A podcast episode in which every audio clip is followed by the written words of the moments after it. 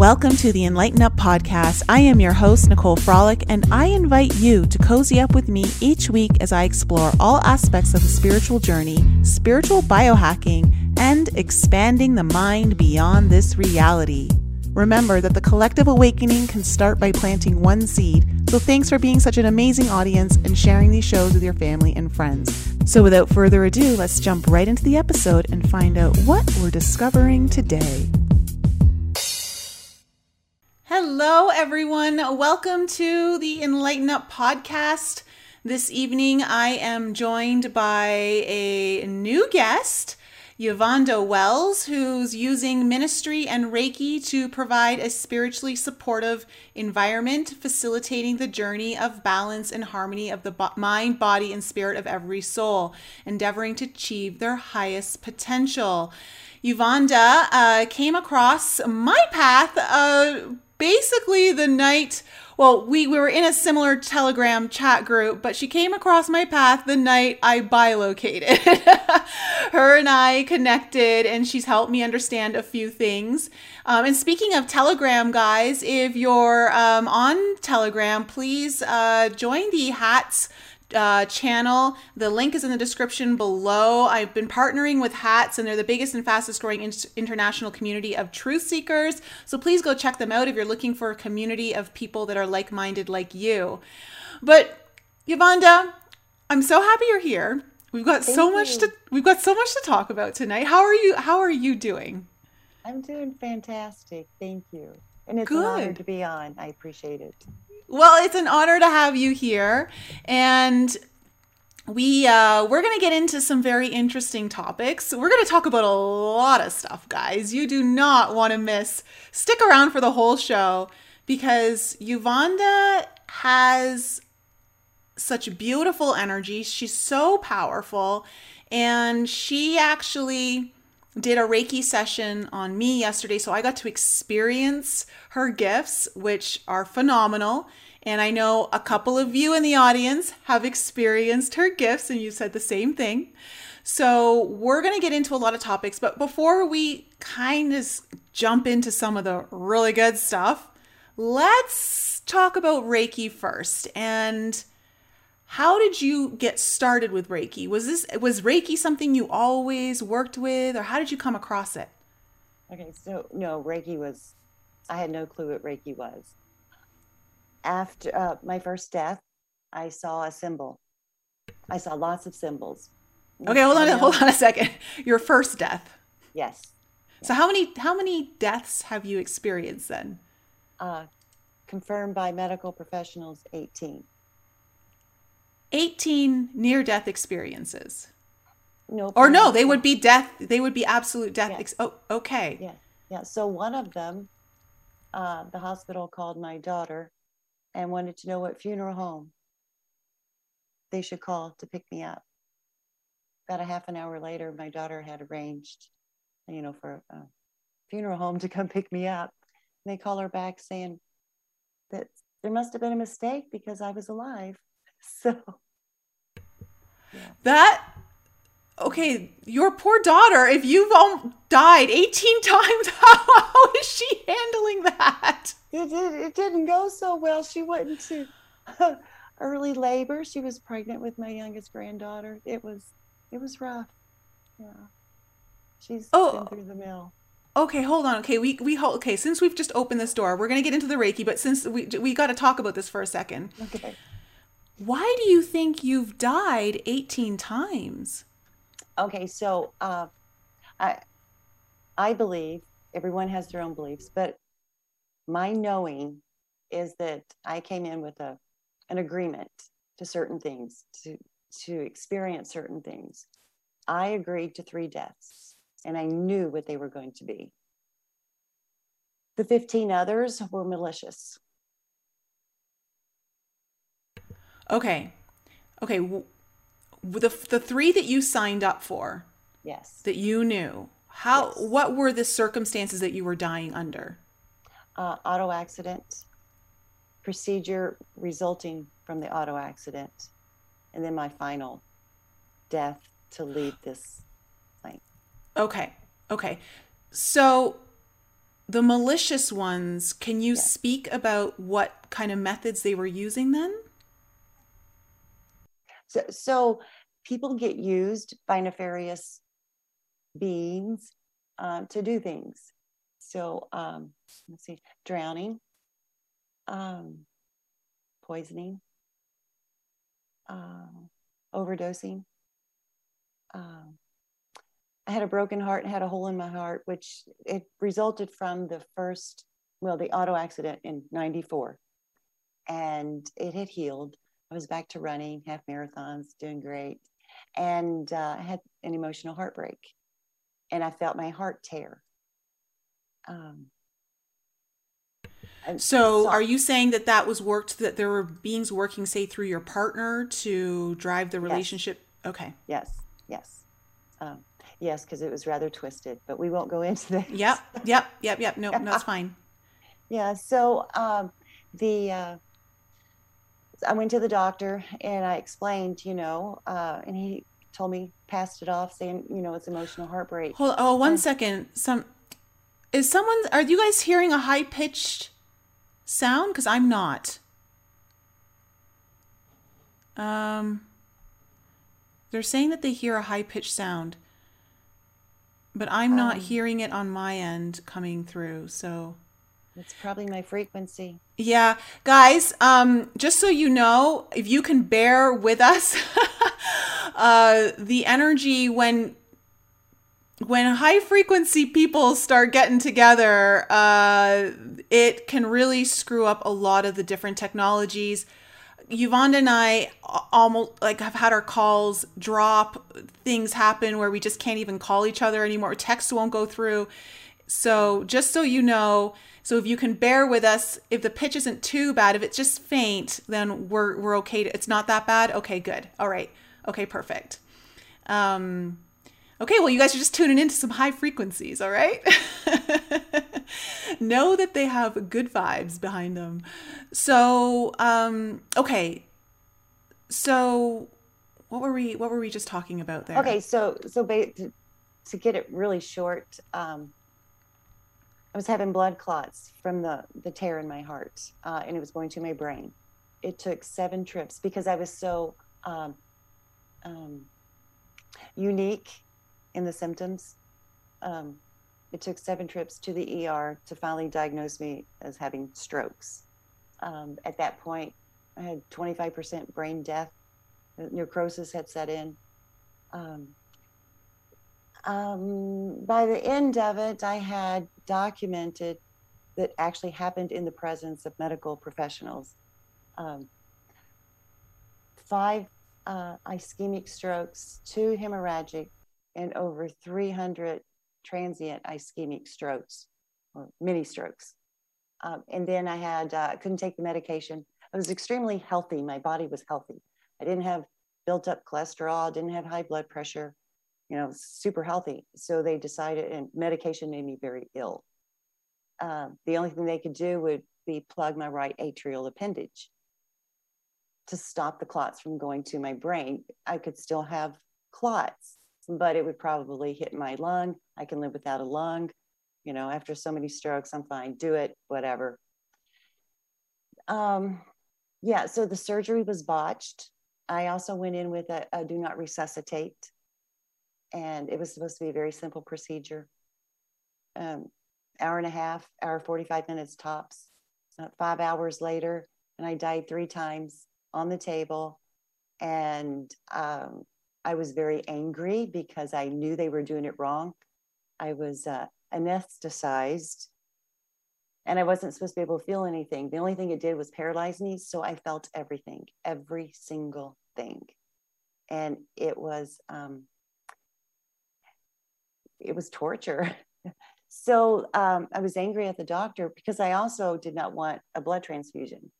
Um, they cut two arteries. I bled out. Mm, yeah, three deaths. But be, uh, before he cut my uh, the first artery, I uh, in my mind, I thought I kicked him really hard because I I wanted to stop the procedure, and I told them in the beginning something wasn't right, so I you know we were going to call it off. and they knocked me out to where I couldn't do anything. And I'm laying there and they're still going on, even though I said no. So, um, yeah, uh, so I thought I kicked him. And I remember um, because I got my leg loose, and I don't know how that happened. And then I got an arm loose, and I'm pulling the, the stuff out of my, my, my mouth. I'm yanking IVs out, and I roll off the table and I'm I can't move, I can't go anywhere. I'm I'm on my hands and knees. I'm slipping in my own blood. That's how much blood had came out. And um, I remember thinking I didn't fight hard enough uh, to get away because I knew they were gonna. You know how you know something's gonna happen, and I knew they were gonna kill me. And next thing I know, something hit my shoulder, and I went out. And then I wake up and still back to I can feel everything. And they cut another artery. And even though my eyes were taped, I could still see through. and I just saw it just just trickle down to nothing. I was like, oh, here I go again. Because after you die so many times, you under, you know what it feels like. So um, told myself, I'm not coming back. I'm not coming back. I don't care what they say. They can't make me. I'm not coming back. It's not coming back. This is the only time I agreed to come back. So, yeah. Oh my, I'm speechless. I mean, guys in the audience. I mean, uh, I, it, you know, it's not often that I am speechless, so this is a, a, a new thing. Okay, how did you get through that? So, your team, you must have a very strong protective team around you, like guides how did they maneuver to get you out of that situation or to make it so that you, they didn't continue to do more damage? Um, they must have guided guided the medical team. Um, I found out later. Um, but I had uh, over within a year the CT scans and the MRIs. I think it was over 130 within a, a, a 13 month period. So I developed leukemia from that. Um, so the the oncologist, hematologist, I, I was so angry. It, it, was a punch in the gut because I thought I just wasn't absorbing B12. You know, it's very common. and I thought I had all the symptoms of major trauma. You know, as far as my blood work, and they said no and show me the test and so on and so forth. So, and I told him what happened, and I, because I, I they wanted to do a bone marrow transplant right away. I mean, it was just, you know, terrible according to them. And so I explained the situation. And um, he's like, well, come back next week and we're going to talk about it. I'm going to actually look at your records. I was like, wait, you didn't look at my records? He's like, don't have to. He said, but now I do. So I went back. Um, my blood work, it was two weeks. I went back after two weeks. In the meantime, I decided um, my guy told me to eat dandelions. And that's exactly what I did. And I don't like them at all. My blood work was perfect. So uh, he said he did review uh, my medical records. And I told him how many times, you know, I had died. Yes. Yeah. and he's like, You're right. Look at this. And he, he thinks there were more. Um, you know, but but confirmed 18, 18. yeah 18 is absolutely absolutely confirmed so i also told him and he's like why are you still angry and, and i told him i said because i didn't fight hard enough to stop that surgery and he started laughing so he talked to his friends because everybody all the doctors know know each other right or they have people that know people and he said he, he talked with several that were there during the surgery and I actually did fight. And I really did physically harm the head surgeon, that he had to get medically treated. And I hit his hip, so they wouldn't tell me what it was. And uh, it took eight people to subdue me and two people to inject me to knock me out. So, so I did fight. So I was happy about that. Girl, I want you in my back corner. so yeah. So anyway, it's all good. I'm good now. Wow. Okay, so uh, did you get any insight um, that you're able to share that um, as to the, your purpose and your mission here to the level that you would be attacked so much maliciously? I mean, this is absolutely extraordinary. This is not something that I, I, I mean, I've never heard of it before. So, do you have any insight to, uh, to understand that? Uh, yes, back to the Reiki. Uh, the symbols that were shown to me, some of them um, belong to the, the Reiki practice. And I saw a flyer in a um, Minute Mart. And this was back in the days when, um, you know, they'd put, uh, run off a copy of their advertisement and put phone numbers at the bottom and cut with scissors. And you just take the phone number. I took the whole thing. I go right to the library trying to find out what it is because there was a symbol on that flyer. It was a Cho Ku Rei symbol, which, if you go with the old school, they were not supposed to put that symbol on the flyer. It's not to be advertised like that because it's a sacred symbol. Uh, I couldn't find anything in the library about it. This was back before internet. You know, you could find everything on it. So I decided to take the course. And I take the course. I was like, I know this. I know this. I've seen this. I know this. This is great. And uh, I got attuned to level one. And my teacher's like, We're going to. I was like, Okay. Nope, we're going three. Okay. So I did it all, did it all in one day. And um, yeah, so she helped me a lot, you know, to, to understand what it was. And she says, Yvonne, I'm sorry, I, I can't teach you anymore. I can't teach you anything. You know how to do it. Okay. I, I, I don't know why she did that. Uh, I had to learn a lot on my own, you know, the, the interactions and things like that. So I also started studying medical Qigong. Uh, that helped a lot too with the Reiki. But um, so one of the reasons that I'm here is to uh, share my light. Um, I was told that it would be very very healing and very powerful. I can attest to that. Uh, and so my role is to help others heal so they may awaken because we need every single person. And uh, it's a painful process. I don't care how easy your life has been dealing with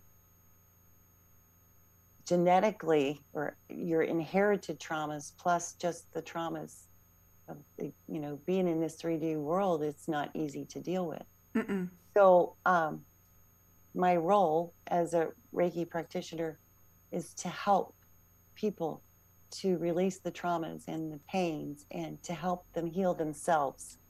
So the more, the better they feel, the better, the more easily it is to love yourself. Because I believe if you love thyself, everything else falls and it flows and yeah so yeah and that's like one of your biggest i guess missions is to yeah.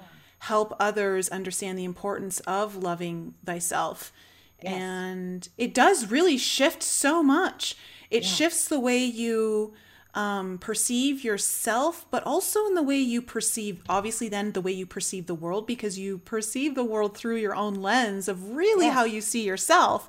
Yes. And when you love yourself, you just there's just so many things that you'll you won't do that a wounded person would do. And you have a higher potential of understanding the benefit of the frequencies that we're trying to deal with here you know in a sense of bringing in the higher frequencies grounding the higher frequencies so that we can help um, the mother earth ascend uh, as she is like go- going with her. Um, Wow. Okay, so guys, I can totally attest to Yvonne's Reiki. Um, I don't even want to call them skills. Like skills just seems like a very normal word to use to describe what you do, especially after listening to your um, death experiences that you just described to us. Uh, you're extremely powerful, and I guess you know.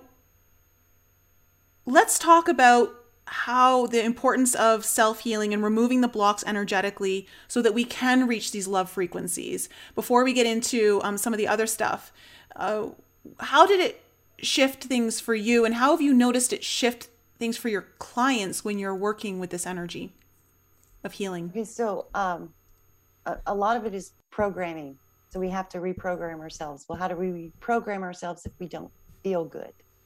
Uh, so whenever there's trauma, whether it's a physical trauma, emotional trauma, disappointment, any kind of feelings that are below the level of unconditional love, they leave imprints in the body, um, which affect the chakras.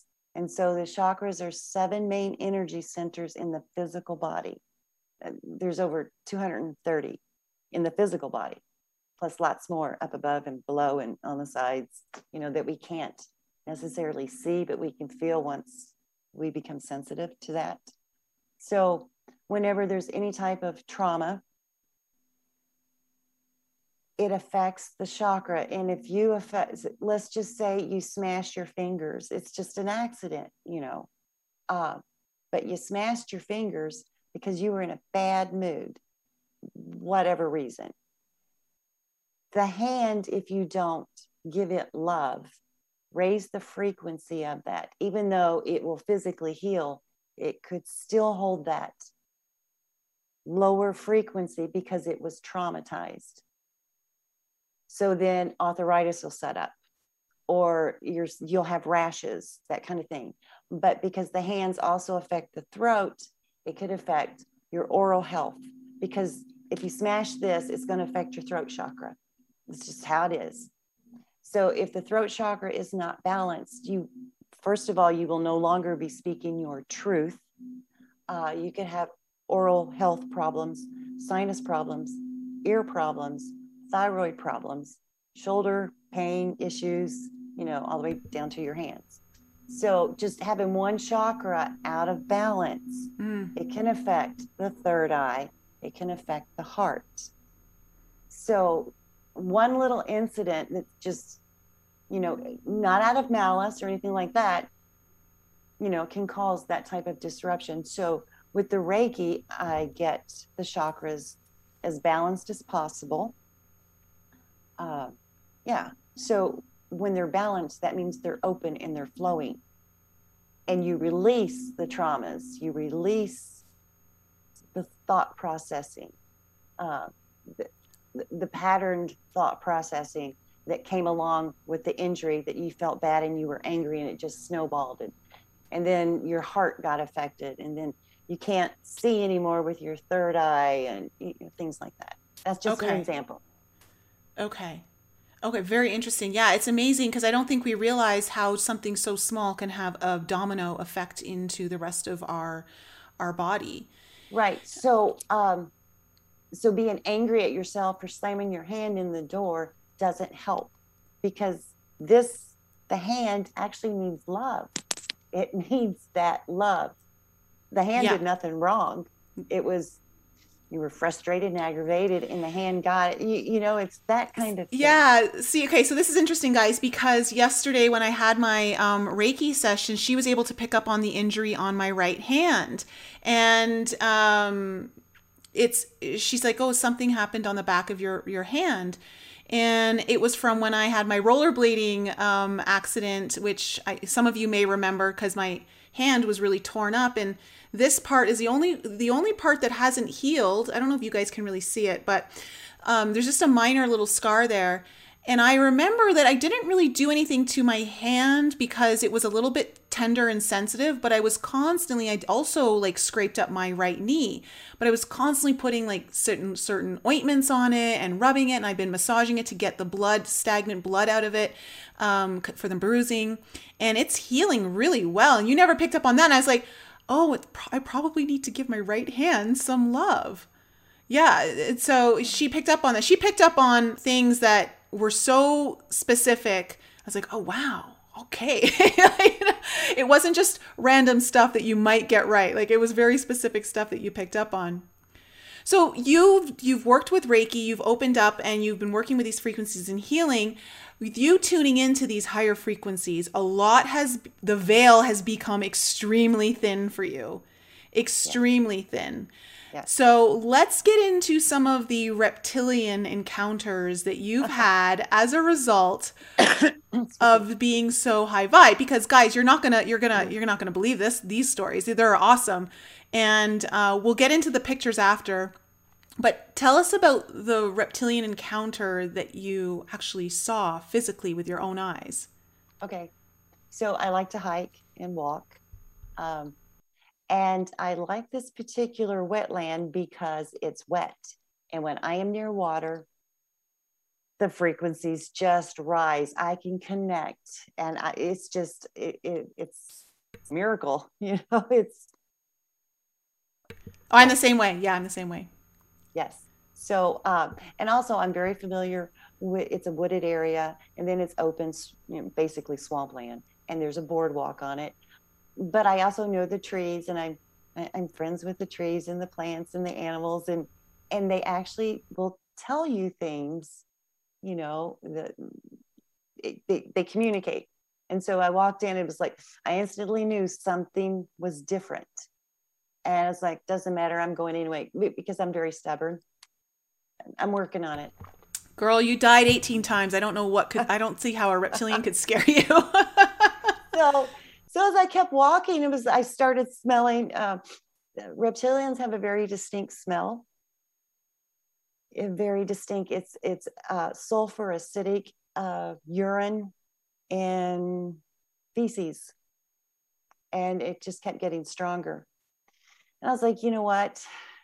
there's no reptilian, but well, there's a portal there too. And I know they come in and out of it.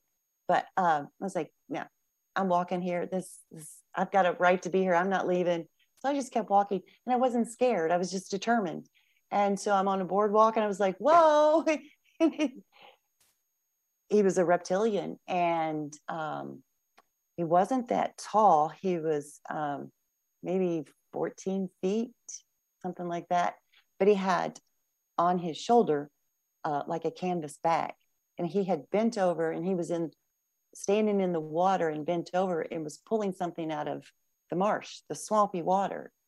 And I, I don't know what he was getting, you know, from the swamp, but he was putting it in his bag. And I was like, whoa, you stay, stay right there. Don't you move. Don't you go anywhere. And I'm trying to get my phone out so I can get the camera going. And he started cloaking. I was like, you better stop. I was like, no one's going to believe this. I'm taking it anyway. So I took a few pictures and by then he had cloaked and he, and it looks like um, when heat rises off of uh, very hot asphalt, it's a very wavy pattern. So I, the, the only thing I got, I, I couldn't get a picture of him. And he was kind of a grayish brown uh, color. Um, but his head wasn't short, it was long. I've seen the ones with the smushed type faces. This one had a longer. Um, so I I, um, I, I, met someone that um, I live really close to Wright Patterson Air Force Base, and I was telling him I was like, I think he came from the base, and I think he was a researcher. And he's like, you know, there's some there. I was like, okay, you know, so. yeah, um, there's just there's reptilians. Don't mind yeah. them in the marsh. Yeah. Go along so, your hike. But um, there's lots of tunnels in the area too. So, you know, it could have popped out of one of those. I, I don't know. But uh, I, I was never afraid. And then, then I went to walk away and I was like, you stay there and I'm leaving and you're staying there. Like I left. So. So for everyone in the audience, uh, Yuvonda showed me the pictures and she has sent me, you sent me two, one with the actual circle around the area where he had cloaked, and then uh, I guess the original photo without you marking it. And I have to say, when I looked at the one with the marking, I only looked at that one thinking, oh, if I, if I'm, that's where I'm going to see it. And I couldn't see anything. You know, I just, I was like, I, ju- I just see like the marsh. But then I went and looked at the original photo and I saw it. I saw the vapors. I saw the vapors and you could almost see the shape through the vapors. Like it, like it was almost like you could see the shape of the reptilian in the vapors. It's so even um, though it, even though he cloaked, I could still see its eyes. His eyes were very apparent to me. It's just the camera didn't pick it up. What were the color of his eyes? Uh, like brown, brown okay. gray. Um, yeah, brown gray. Okay. So that was one of your reptilian encounters. Yes. Yeah. So, okay. First, before we go on to the next one, because that one's really interesting. How. How many? Okay, first, how many reptilian encounters have you had? Because I mean, we, we're talking about death experience. That's eighteen. How many reptilian encounters have you had? Um, physically, in the physical too. Okay, You know. but um, seeing them just energetically or through your mind's eye. yes. Uh, I, I don't know how many. So many. Lots. Yeah. Okay. Uh, Have they been? I guess more in your awareness because were they part of the malicious attacks? yes. Okay. Okay. Yeah. But this, the one in the swamp wasn't. hmm But uh, with the reptilians, yes. So I met the um, the tall white one in person. Yeah. Tell us about the tall white one because that's a scary one.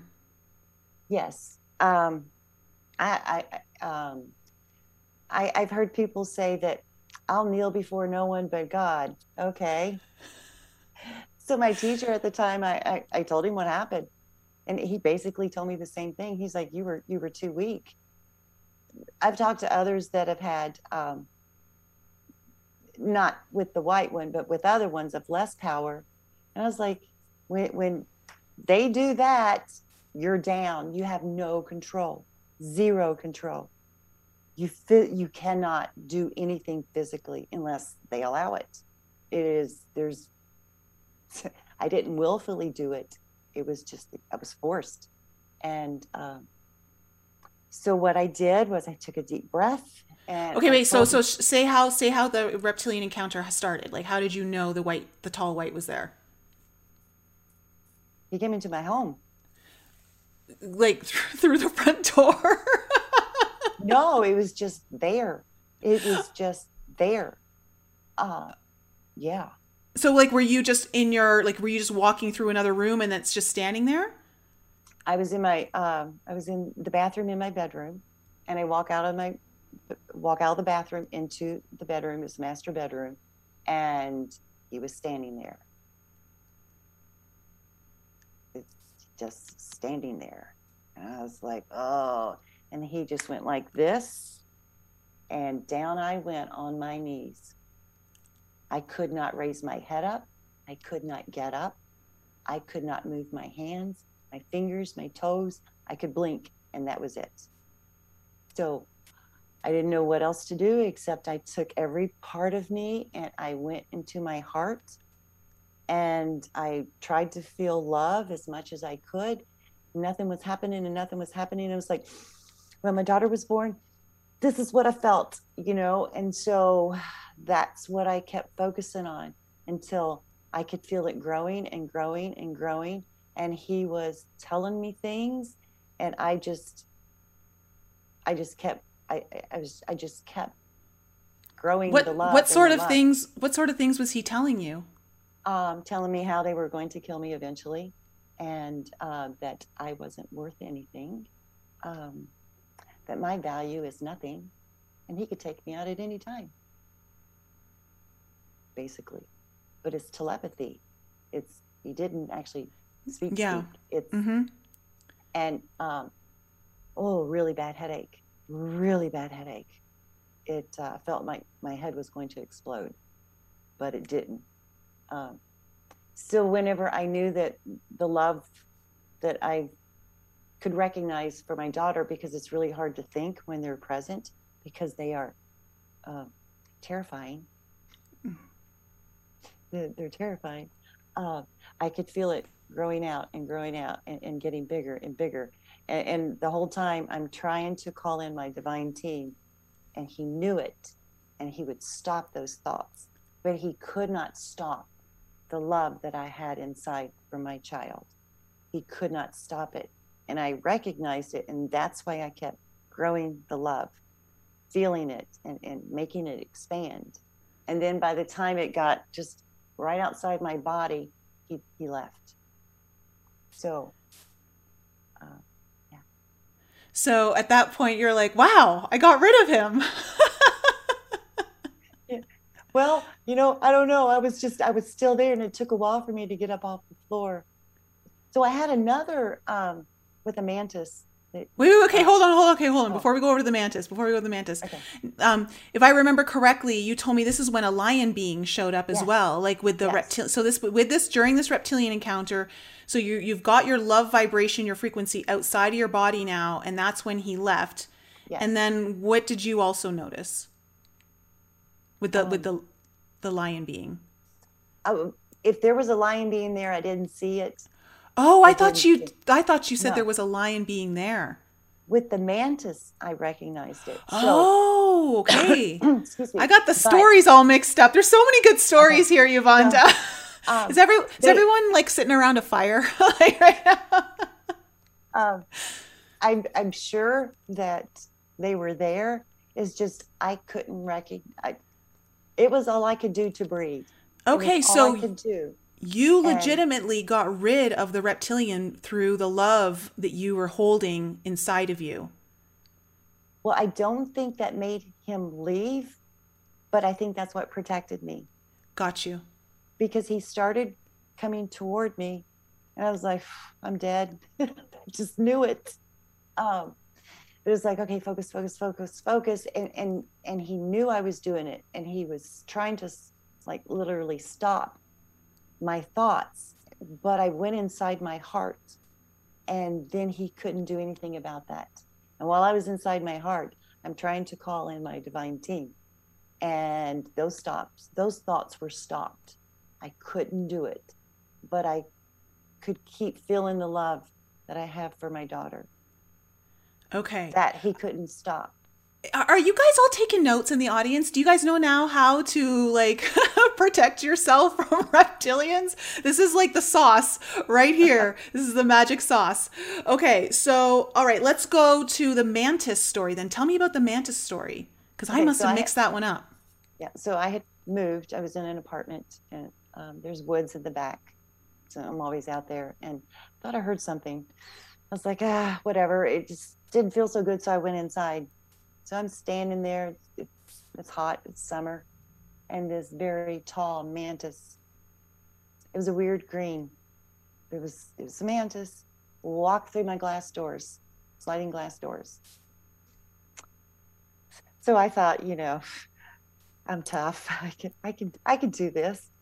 So basically, walk So- through the glass doors as if it was just energy.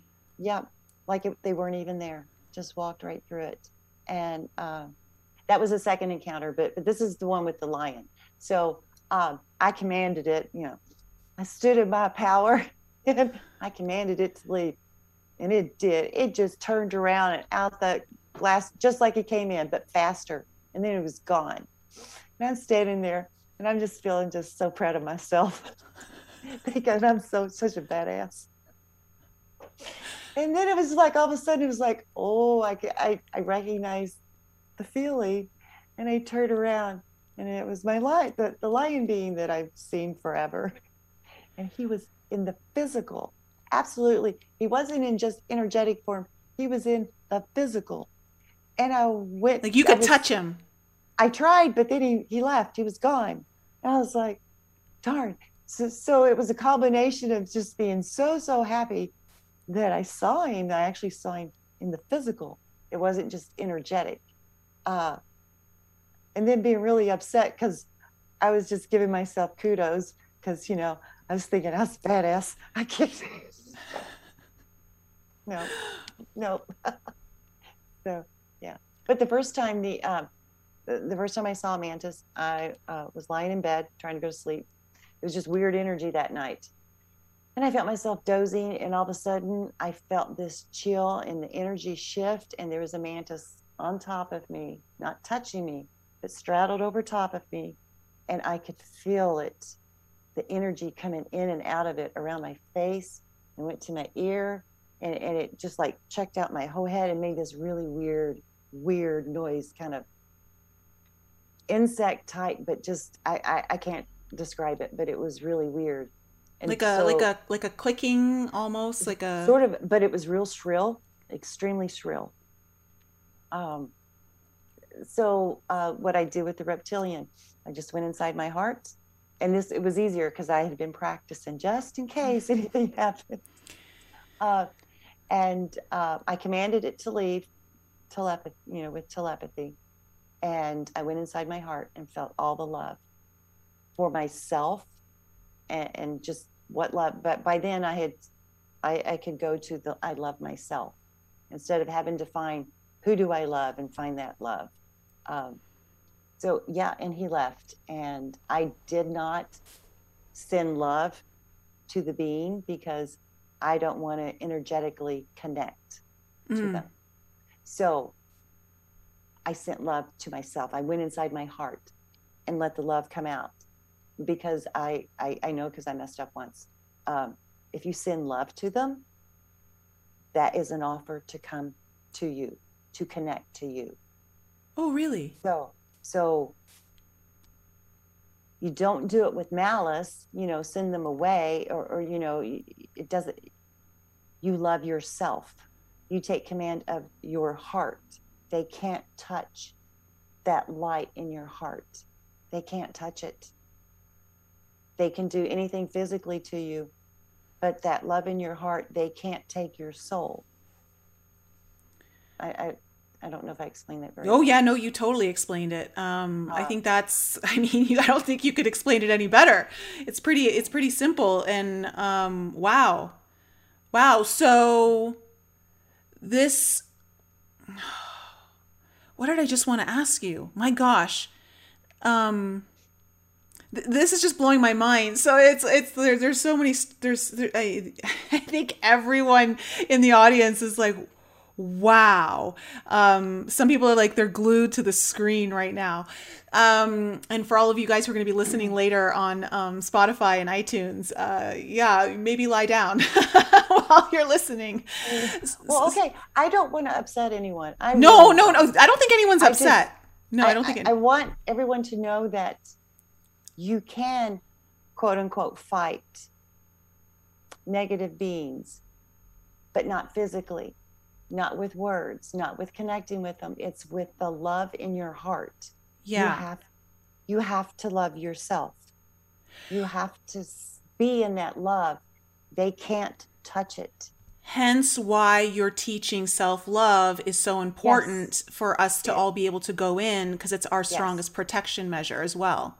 Here's a great question from Geert.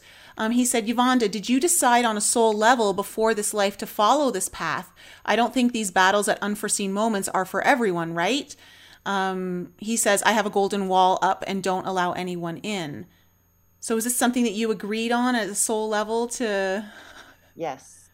Yes. My, um, my incarnations on earth have been, um, have prepared me for this. I have gone from the most brutal warrior that did everything horrible um, to gradually um, learning to uh, be a kind person. Um, I truly believe you cannot know the light, truly know the light, unless you know the dark. And you have to accept them both. You have to literally merge them. Because unless you know the dark, you can't know the light. I completely agree. So, I completely agree. Um, I know everyone that I know, no one's perfect. I'm I'm, I'm so flawed. It's I'm a poster child for being flawed, you know. But um, it's because of those flaws that we know, and it doesn't matter what has happened. What matters is now and the choice you make right this moment. It doesn't matter what you did because it was lessons, no matter how horrific it was. Yes, you're going to have karma you know, and, and, you have to accept it. And if you refuse to accept the karma, it's going to get worse. Mm-hmm. But that doesn't, just because someone's done something that's deemed bad or unforgivable, everything is forgivable. And uh, point in case, all right, so now, um, um, very negative, malevolent beings, we're not talking about those. We're talking about humans, okay, that are here to learn soul lessons. Um, if everyone can think of themselves as a perfect newborn baby that is perfect love, done nothing wrong, the original sin thing is based on genetics. What your family has, that's that helps you. Mm-hmm. But you, the person, the baby, the perfect baby, has done nothing wrong. You are still that baby that is perfect inside, no matter how you've been programmed, no matter what you've been lured into, no matter what decisions that you could see probably weren't in the best interest of anyone, you know. Um, so you take your karma and you choose the light. You love yourself. That's choosing the light. Literally, it's that simple. It's not complicated. People want to make it so complicated. It is so simple. You just love yourself. Yeah, and that is a challenging process. But when you love yourself like that newborn child, that newborn baby that is perfect in every way, you realize that that is every person on this earth. That is your neighbor, um, the ones that have opposing political views, um, the the ones that you deem unworthy, you know, unworthy of society. They're still that perfect, that perfect child. I think that's beautiful. I, I think that's a it's a great way to teach us where to go to because I think many of us have held that newborn baby in our arms or have seen and just even if you just see pictures of a newborn baby it's you know Yeah, all you like, ah. I know it's just it's just it's so pure it's so innocent and to be able to to know that that's all we need to do is to go back and to remind ourselves that's who we are and to hold that love for self um, is so important and I agree. I think we as humans love to complicate everything. We want it to be so difficult and we make it way harder than it needs to be. I think that's part of the programming, to be quite honest. Um, and and it's it's really the simple things. It's like what they say, like Occam's razor. Like it's always the simplest solution or the reason that's the right one. So, um, can you talk about the lion being a little bit before and before we kind of get into the lion being, guys? So something funny happened, or something interesting. I shouldn't say funny. Something interesting happened last night. So during, for those of you who are in the Starseed Technology Activation class with me last night, um, at the very end, when Kathy had put the white pyramid around us all, I had a lion being show show up in my pyramid with me. And the lion being, I didn't tell you guys in the class this, but the lion being had a lot of rainbow colors in its like mane, I guess. Like it was just to me, it just had a lot of rainbow colors around it, and uh, and I'd never seen it before. And I was like, oh, that, that's a lion being I never seen before. Cool.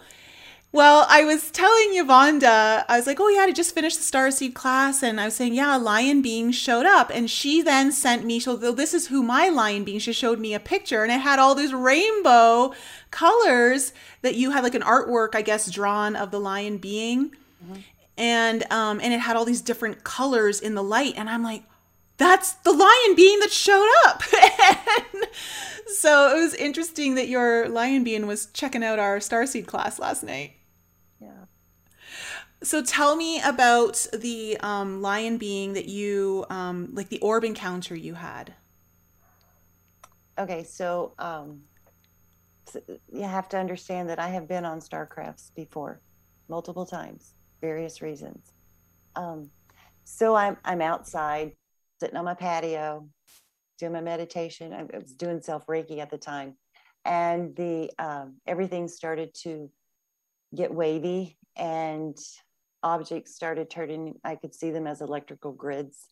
It, it was like a computer animation, but it was electricity. I could see the energy flowing, and I started getting swimming. My chakras were just blasting, and I, I know the feeling. And I thought I'm going to make it to the bed because I'm not ending up on the concrete because you know I was on a, a patio.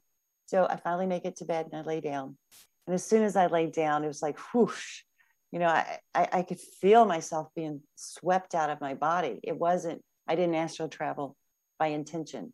I was just taken away. And so next thing I know, I'm in this sphere, this ball, and it's light, but it it's organic and the material. And I went to touch it, the sides, and it it's like liquid energy and it's alive.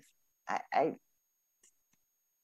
alive liquid energy. That's just, yeah. so I'm in there and um, I was, I knew the pilot. And I was like, hey, wait a minute. What are you doing in this little, what is this thing? Why is it so little? And I'm, I'm looking around. Where is everybody? Where's all the equipment? Wait a minute. Why are you here? What am I doing? Oh my gosh, why can't I see the ground? I can see everything. And I'm looking all around and I'm just chattering on. And then I hear, you know, telepathy, be silent. That's like, okay.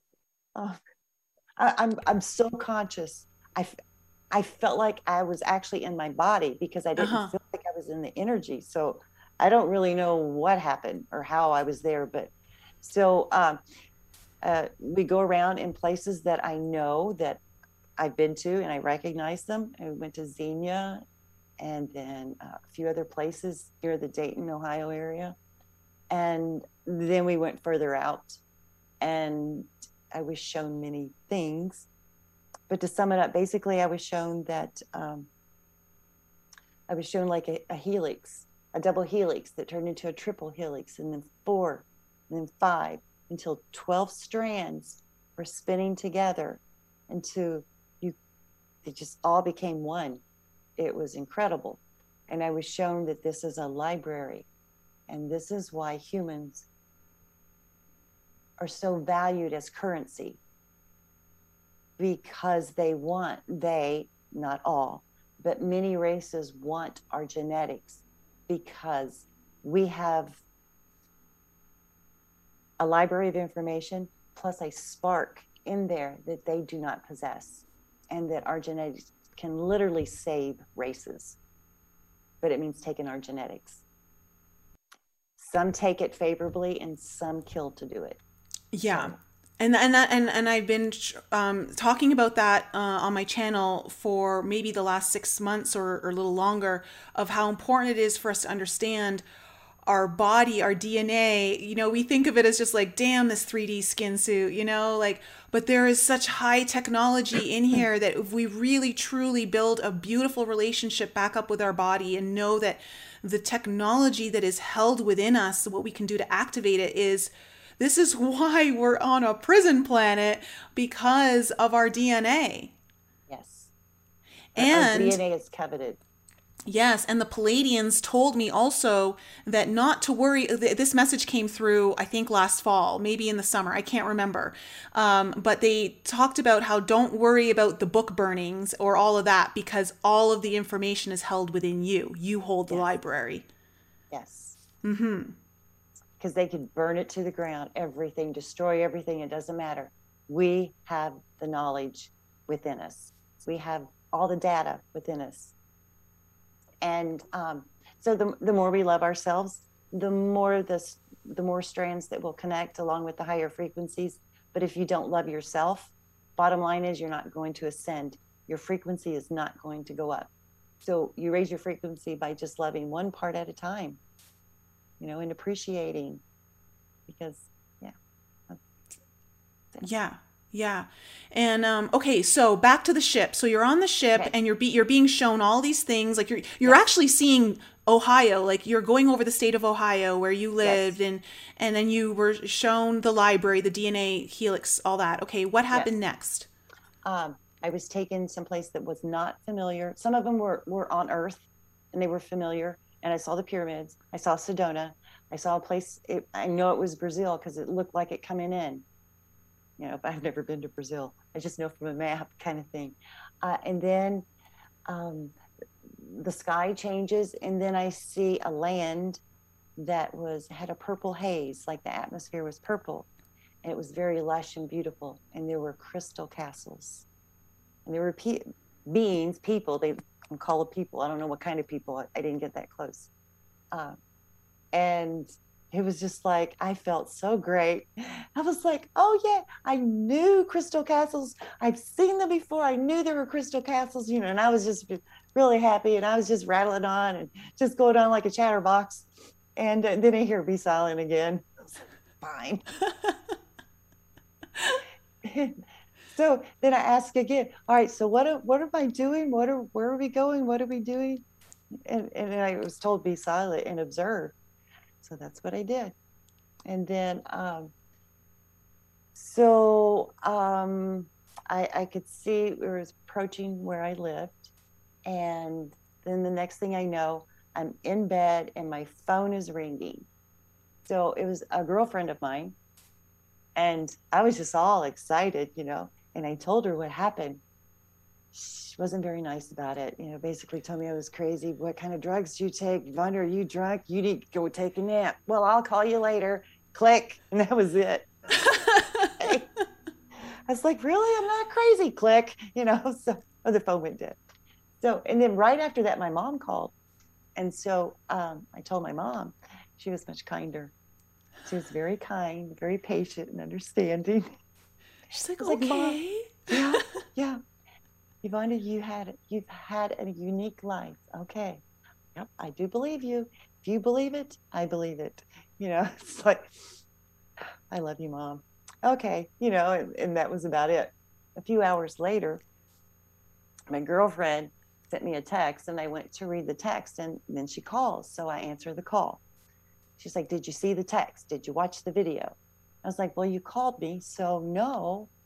And she's like, she's like, you watch it and call me right back and hung up. I was like, okay. So I checked the text and it was a link to, uh, it was a WHIO uh, news report where people had sent in pictures of this sphere of light that was going around all the areas I told them that I had been and I had seen. And so my girlfriend, she's like, You're really not crazy, are you? It's like, no. I said, well, I may be, but I'm not crazy about that. It really did happen and I really went to those places. She's like, I know because you told me. And so I sent it to my mom, and my mom's like, Oh, wow, you really did. It really did happen. I was like, Yes, it did. So I've looked, I had it bookmarked, saved on my computer. There were, there were two, two TV stations that had it, and they're gone. So I don't know if they block it off after two years or what. And I didn't, I didn't think anything about saving it, you know. Oh, archiving it or anything yeah, like that. Uh, yeah. Mm. Yeah, because. Oh, yeah, you think, oh, yeah. it's on the internet, it's there forever.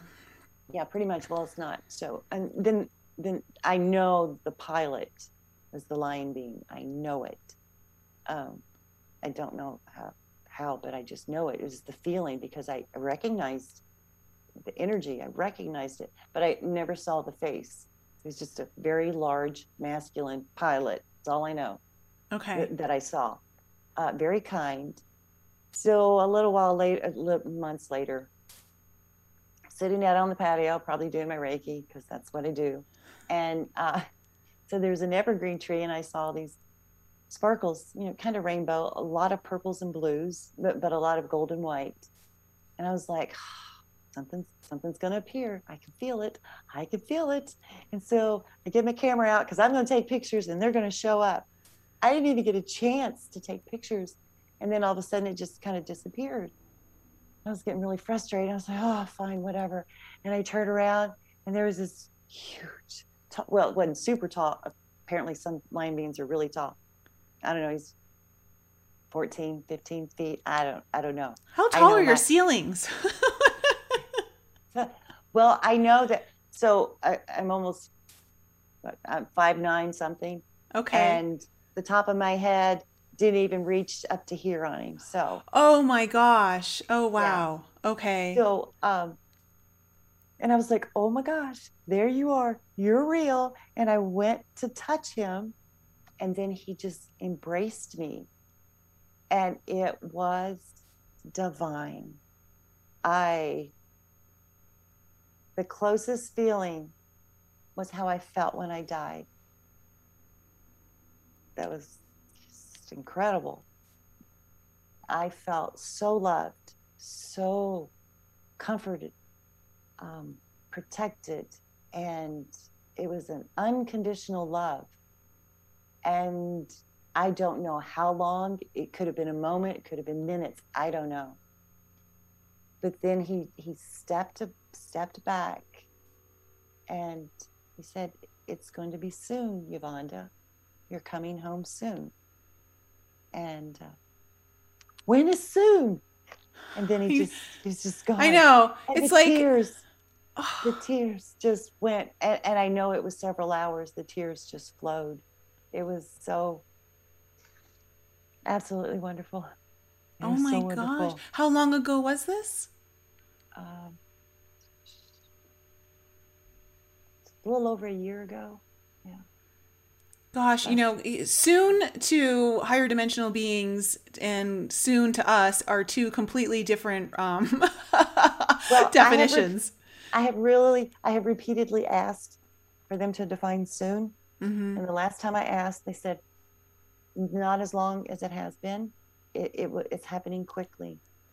So we don't have you much longer. Oh, I don't. Oh, well, I think I'm going to.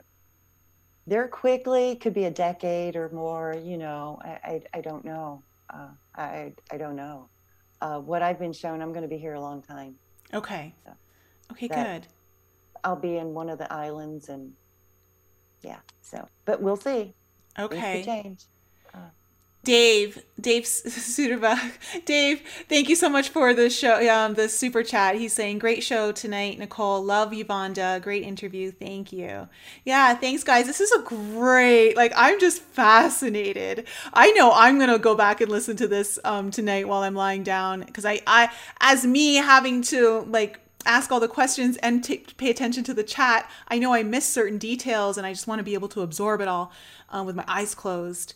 So, the lion beings, could you give us um, what can you share with us about the lion beings that um, would help educate all of us and the audience um, that might be really interesting details to know about that you've been that you've encountered? Um, they're fierce warriors. They're very fierce. Um, the reptiles fear them. Um, but it's not uh, malicious. They're not malicious warriors. Um,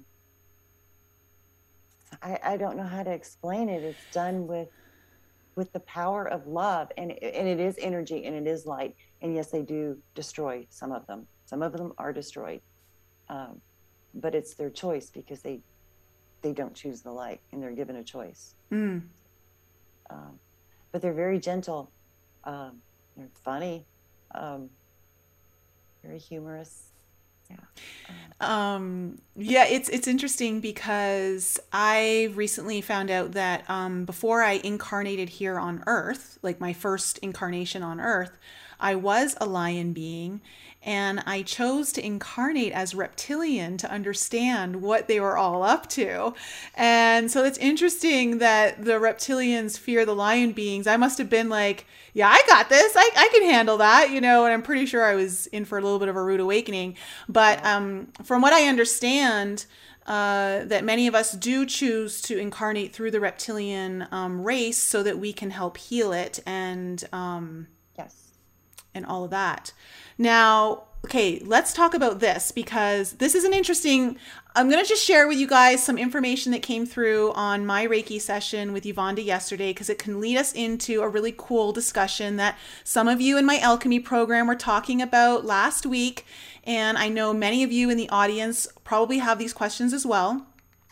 But um, when Yuvonda was opening up my uh, my session, uh, I guess you were um, over the the crown chakra, and my guidance team came in, and it was a very moving experience. Like I, as soon as you started crying, I started crying because I felt the love through you um, that you were picking up from them coming through. And you mentioned um, like 16th density um of i guess did you say like where i've originated from or what what that, Okay. that you're from the 16th density. Okay which is, so which is this universe this earth universe the universe my understanding is 12 once you get beyond 12 you go higher. Into It- other other universes. Right um, but there's no more form. It, it's a collective consciousness. Um, kind of like the archangels are a collective consciousness so got you because oh. what came in with you had no form the energetic presence was there, but it was a consciousness presence. And it was extremely pure, extremely high vibe. And well, you felt the love.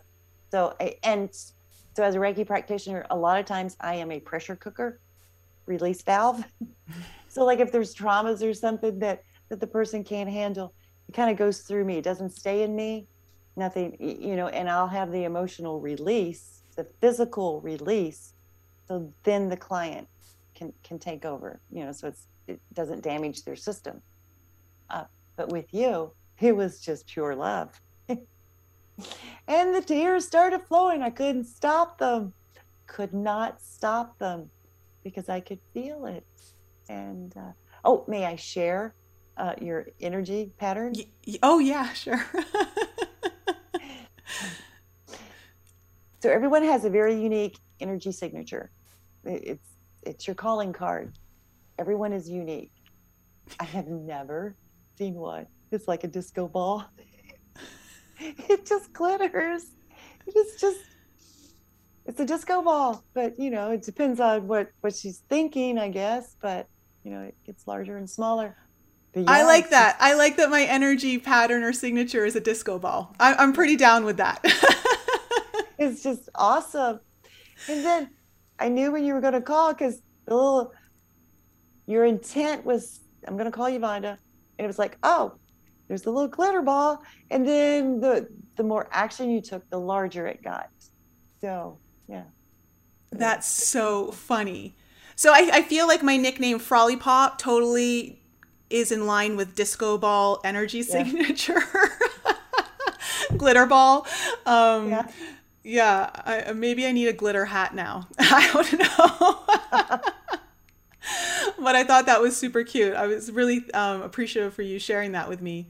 Um, but yeah, so so when it glitter energy, yes, yeah. glitter energy, yeah. yeah. So when the when so back to like the densities and stuff. So in this universe, there from what you understand, and again, guys there's no like book that we can read about this or anything like that. Like this is just the understanding that you have from what you've seen and the knowledge that you have, which I've got to say, given what we've heard now for the last hour, I'm more likely to believe you than not. Um, doesn't mean it's 100% truth, but I would tend to lean that way. So, 12 densities in this universe, and if there is a being from one of those densities, they still hold a physical form. Is that what you're saying? Like they can still hold a physical form? Yes, yes, just not as solid. Uh, the more solid, you have to go lower, lower in density. Yes. Okay. Um, but usually by 12th density, you can hold the shape, but you don't have a physical body. Um, you know, but but you can form it. My I, have seen shapes of you know um, figures like uh, humanoid figures, but they were never solid. It was just mm-hmm. energy that took a shape probably so I could recognize. Uh, a lot of it is the observer or who they communicate with. They use what is familiar with you or with me to help me to recognize. Um, but but when yours came in, uh, uh okay, so during a Reiki session, I always call in a divine team, and I got very specific criteria, so we good. uh,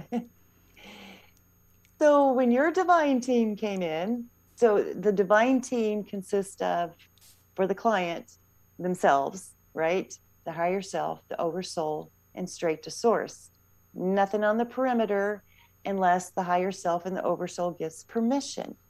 So you have to go through you got to go through some checklists before any of your relatives could come in and give you messages. Does it make sense?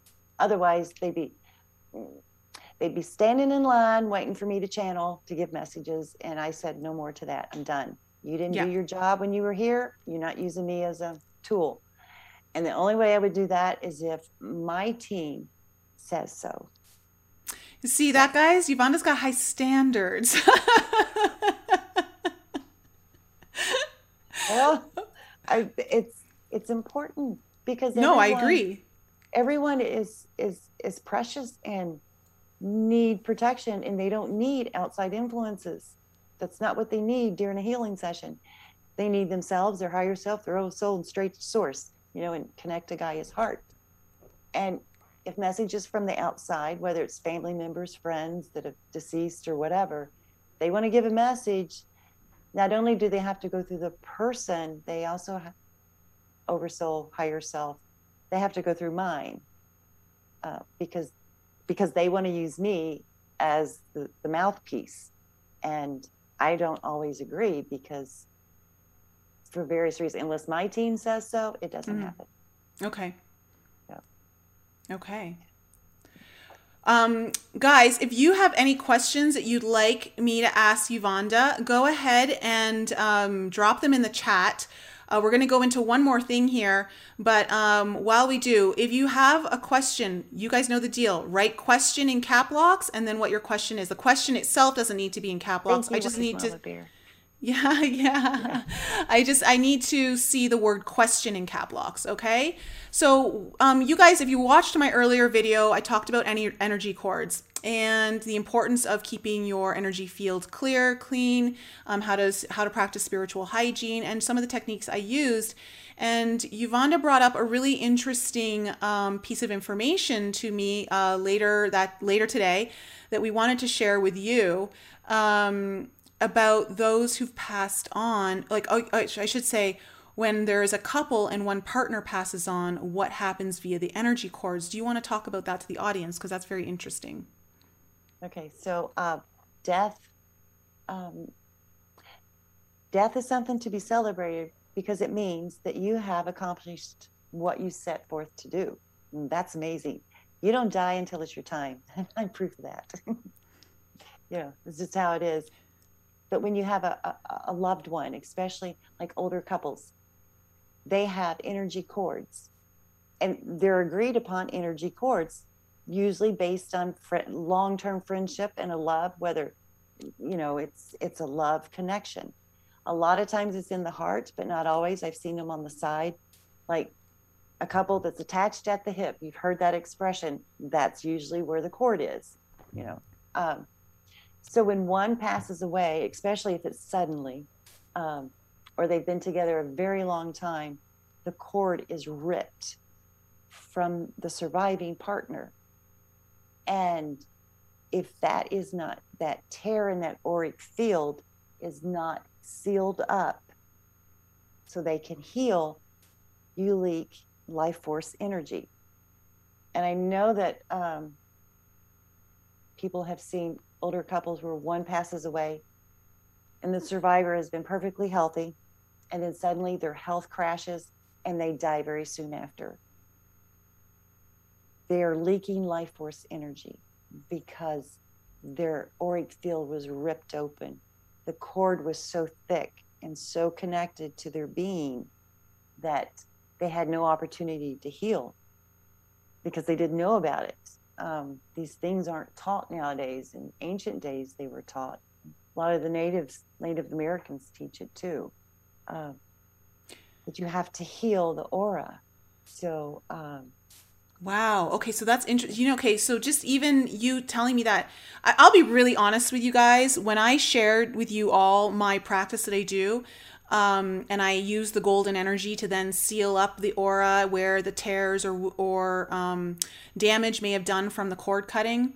Um, you know that I that is not something that was ever taught to me. That is just something that I was like, oh, I should probably just do that. I, I, I guess it was just something that I knew, but I didn't know if I was actually correct or not and just listening to you talk about there there's kind of a confirmation for me on how important that is when we're doing our cord cutting or clearing our fields to really patch up the aura um, and and prevent any leakage like this that you well, clearly a death is so traumatic to a partner um, yes. that it would be like a ripping of the cord um, so if a person has enough love within them which means you got to have at least a spark, right? So if you just imagine, try the white light first, pure white light, which is love light, 100% love. And wherever you feel the loss, it, it could be anywhere in your body, but if it's a loved one, most often it's the heart. So imagine your hands are white lights and cover the area or your heart and imagine that that inner that light is literally sealing, sewing up the aura and it seals it smooth. And it will take, um, depending on the, the energetic health, which is basically the physical health too of the person, uh, I, I, think the minimum is uh, it, it's a it's an odd number. It's like 27 days, yeah, before it's strong enough to handle energetic activities like conflict resolutions and things like that. Um, because if you engage in things like that too soon, it'll tear open because your energetic field cannot handle shocks of vibration, high low vibration. So the period of mourning years ago was literally to heal your auric field so then you could actually go out and engage successfully with other people because if you're left unprotected you go out there's all kinds of energy vampires. I don't care how sick a person is that's losing the energy these vampires will, will just feed off of it and they will attack. And it just your healing process basically stops and then you begin to die physically die. So so that's and when you cut cords cut them then release what's left you can't just cut it and seal it off mm-hmm. Mm-hmm. even though if you release it it's still very easy to reconnect but if you cut it it's almost a guarantee if you cut it and that's all you do it's almost a, a oh, guarantee okay. it's going to reconnect. Because that question came up, and because um, I don't know how much you were able to to tune into the show, or if you if you even like heard the show earlier. Oh, okay. Yes. So when someone asked that, so this idea of cutting um, was uh, brought up of that it's maybe too aggressive, and I just felt like it was a more guarantee as well. Um, what do what what's your response to the cutting being aggressive? I, have done both. Um, I don't recommend cutting the cord uh, unless you have to cut the cord in order to get the strength to release it. There are times when that happens. When it, this is mostly with uh, an abuser or a sexual partner. That's where I've seen that um, because the connection is so intense that if you don't cut it first, you're not going to have the emotional strength to release it because that takes strength. Um, and what's yeah. your method of release? Like I kind of just was shown um, like using like the salt water, like salt water energy yeah. to dissolve the the dissolve the cord so that it starts to just I guess disintegrate out of you kind of. Yes. Yes, and you have to send it away with love and you have to do it in a state of love you it or it's not successful because okay. then it becomes anger and then that's a low vibration mm-hmm. or fear and that's a low vibration. So you have to you know thank them. Um, your description was excellent. Um, I, I would go further and literally take your hand and imagine yourself yes feeling with light. After you have taken your hands imagine they're light and you have sealed up the wound or wounds and then start bringing in the golden white light and fill in your body and fill in the layers of the aura. Don't go overboard because remember, you just had surgery basically mm. on your aura, and you have to be very careful. And um, especially with a sexual partner, you have to refrain from all contact for 11 days. And when you start thinking about them, you've got to change those thoughts because those thoughts, cord will come right back. And all right, so there's a reason for the 11 day process. It changes your thought processing, your mind. You're able to let go, and it allows your wound to heal. Then you can be more resistant to them coming back in your life. Uh, this works really well with narcissists, and sometimes it's really hard to cut them off mm. and uh, the narcissist connection that's when it's most effective to cut it call in archangel michael and your divine team yep. cut it and get him to help remove it. Okay. And then get your divine team along with yourself. You have to participate. It's not a i'm going to lay back and y'all do all the work. No no no it doesn't work mm. that way. And then you still have to seal it. Um, that's what i found to be most effective. Okay. Yeah. wow that's great. That's great advice. So yeah um, i think that helped clarify for the the cutting and also how to release the cords. So if it's just someone that you're it's not an abusive situation and there's no need to do the cutting you can use the dissolving to release. And of course yeah when it's an abusive situation whether it's emotionally abusive mentally physically um, and spiritually let's face it we're we're we're experiencing that um, then that then don't feel scared to use that technique if if need be um, we've got some questions that have come in here. Um, the first question from Divine Fractal What color was the lion being? Did it have a messy mane or a very kept mane? Uh, kind of um, thick, curly, and wavy. It was just, just beautiful. I don't know, beautiful. It, it was probably about down to here. It, it, he was well kept. Yeah. You know, it okay. wasn't like a wasn't like a lion out on the range, you know, that came in and then decided to be in human form. That wasn't it. This was a humanoid type being. Okay. Yeah, because there there are humanoid lion beings, and then there are more lioness lion beings, like the way we. Yes. Yeah. Um, okay. Uh, this is from Nell. Uh, what do you think about not going to light when you die? Like not going to the light when you die. I highly recommend it. I highly recommend avoiding the light. Do not go to the light. Go left. Go left. Go left. Yeah. Okay. Because the light, from what I hear, is the return to the matrix, like it's return to the yes. karmic cycle. Yes. Okay. And they they trick you. Um, they will bring out family images. They make you think your family is there, welcoming you in, and they will lure you in. They won't tell you anything. It's a lure. They know how to uh, imitate your deceased family and they imitate them and then they'll get you to just walk on.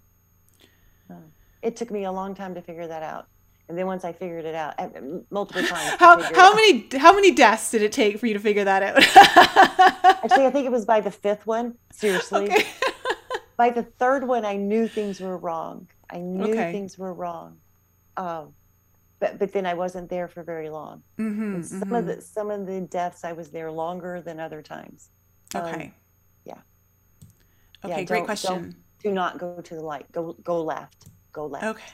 Okay. And so um, another very important thing now, right now, ask your divine team, your family, whenever you do pass away, to be ready and waiting to come collect you. Okay. You give them permission to collect you. That way, the dark ones cannot come in and supersede that. You've already set your declarations. If they do that, it's a universal law. They're not supposed to. So I think after so many times, they can be taken care of and taken out. You know, problem solved. But you set the the debt. You declare it, and well, you ask them and then declare it. So it's it's set and they will be there. Okay. So everyone tonight, make your declaration. um, that's great. That's great advice. Um, I did not hear that before. Uh, okay, from Maz P. Uh, Yuvonda, so you can read people's energy signatures. How do you do that?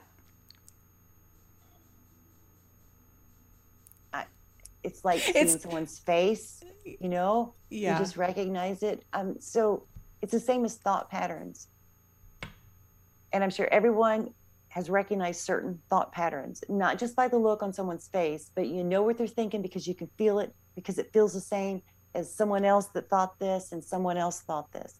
So everything has a particular pattern. And then, uh, yeah, it's it's like recognizing faces.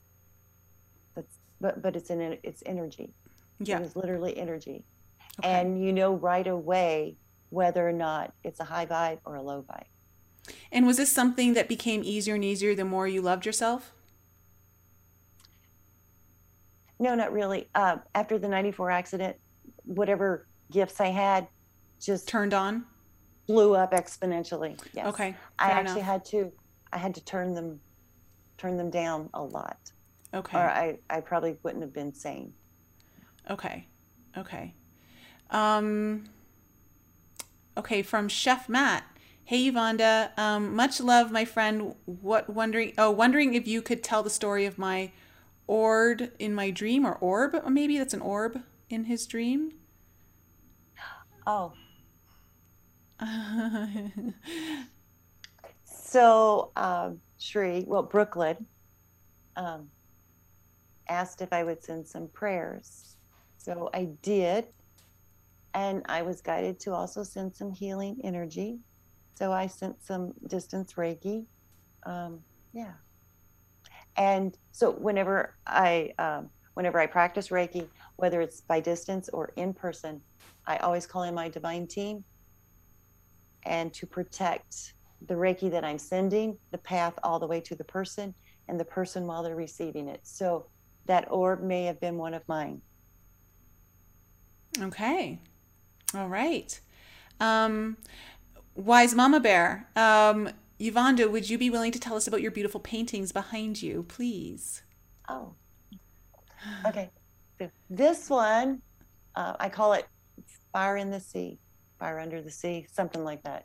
It's a uh, textured, it's mixed media, modeling paste, and it's got gold. And um, so this painting, it um, I saw an underwater view off the coast of uh, one of the islands in Florida of the lava going underneath the, the water. And it was like there was a wall of cold and then the heated water and then the lava was splitting open and and it was like gold shining through. So that's what I tried to create.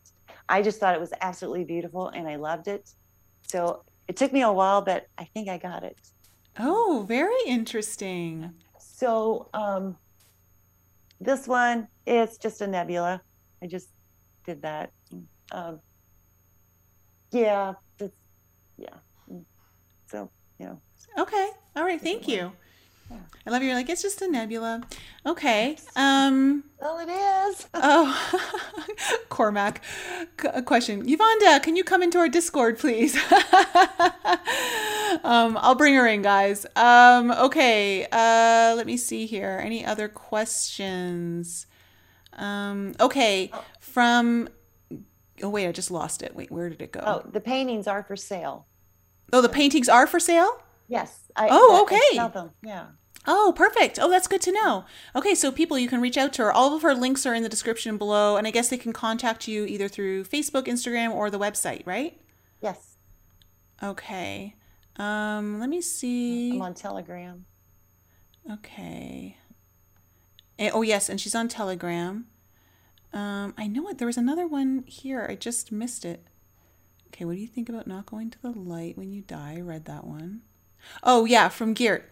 Can Reiki work remotely via YouTube? There's an ASMR Reiki channel I watch and really feel the power. Yes. Yeah. Reiki knows no time or space. It is intention. Intention is everything. Okay. And then there was another one here. Did the praying mantis leave any residue on your body? I don't know if it was breath or what was coming. It was emitting, but my skin smelled. I my hair smelled. I had to take a shower. That no, it just it was slimy. I, I felt slimy. Hmm. Yeah, and then I, I I took all the covers off my bed and washed every single everything. Okay, so this actually this question just sparked one that I wanted to ask you on the air um, because when I um, had my bilocation teleportation experience, mm-hmm. um, and y- you know, you talked about plasma, and that there's a plasma in the body. I guess I in my in the body when experience like that happens. Can you talk about a little more about what what you were talking about there? Um,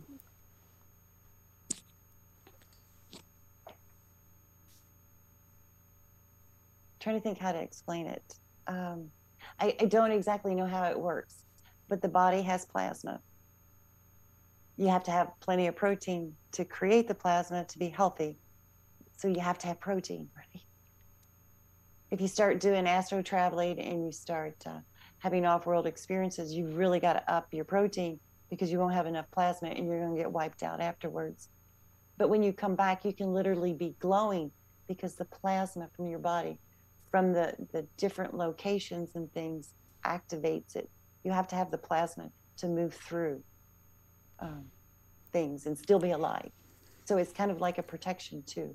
I, have done it um, several times, and I know it was plasma burning that I have come back from uh, being off planet, and I'm literally on fire, literally on fire. Mm-hmm. Um, there's been times when I could touch something and it would burn because of it, but I wasn't hot. I didn't burn myself. Um, you just burned I, the thing you touched. I, I burnt my bed comforter. Yeah, my duvet cover.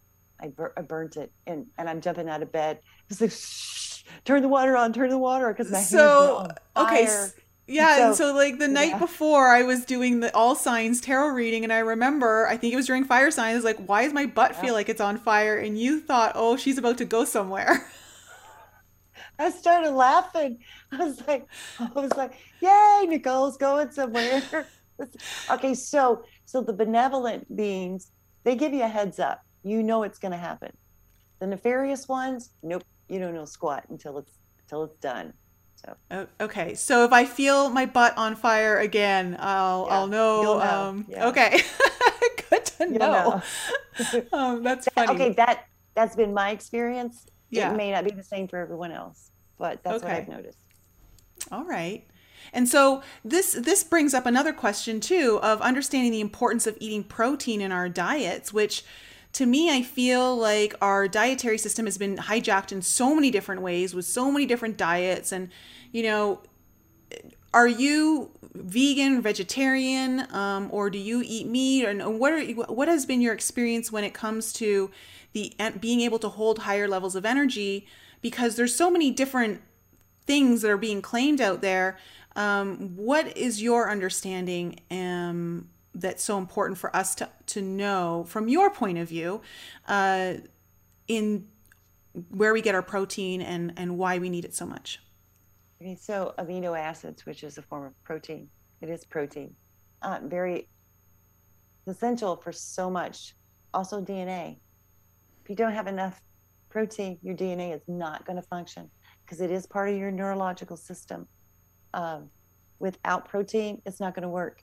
The more you um, I firmly believe the the absolute full blown vegan, nothing but green, you know, forget the protein stuff, is an attack from the New Age movement, which is not in our best interest, to take the protein away so our DNA will not activate. It, they're very they attack us from all angles, from every perspective. You have to have protein. If you don't have protein, your brain's not going to work right. Your DNA is not going to work right. Your heart's not going to work right.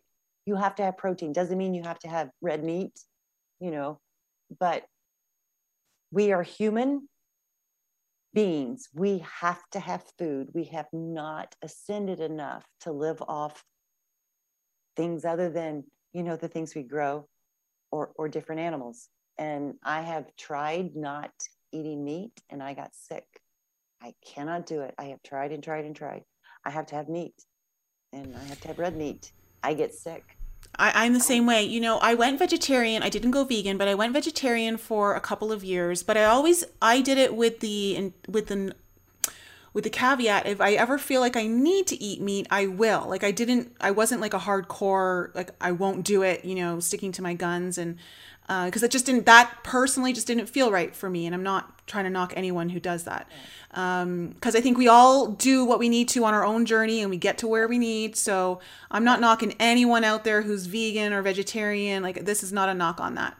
Um, however i did realize that there came a point where i was like i need meat and i the more i started to activate my intuitive gifts i realized i actually crave it more. And i thought it was so interesting because it was the opposite of what you hear from different i guess spiritual sources channels like what you know? And um it just realizing how important the protein is. And not saying that you know everyone's got to live by their own code. And uh, you've got to do what feels right for you. And I think that's all that matters.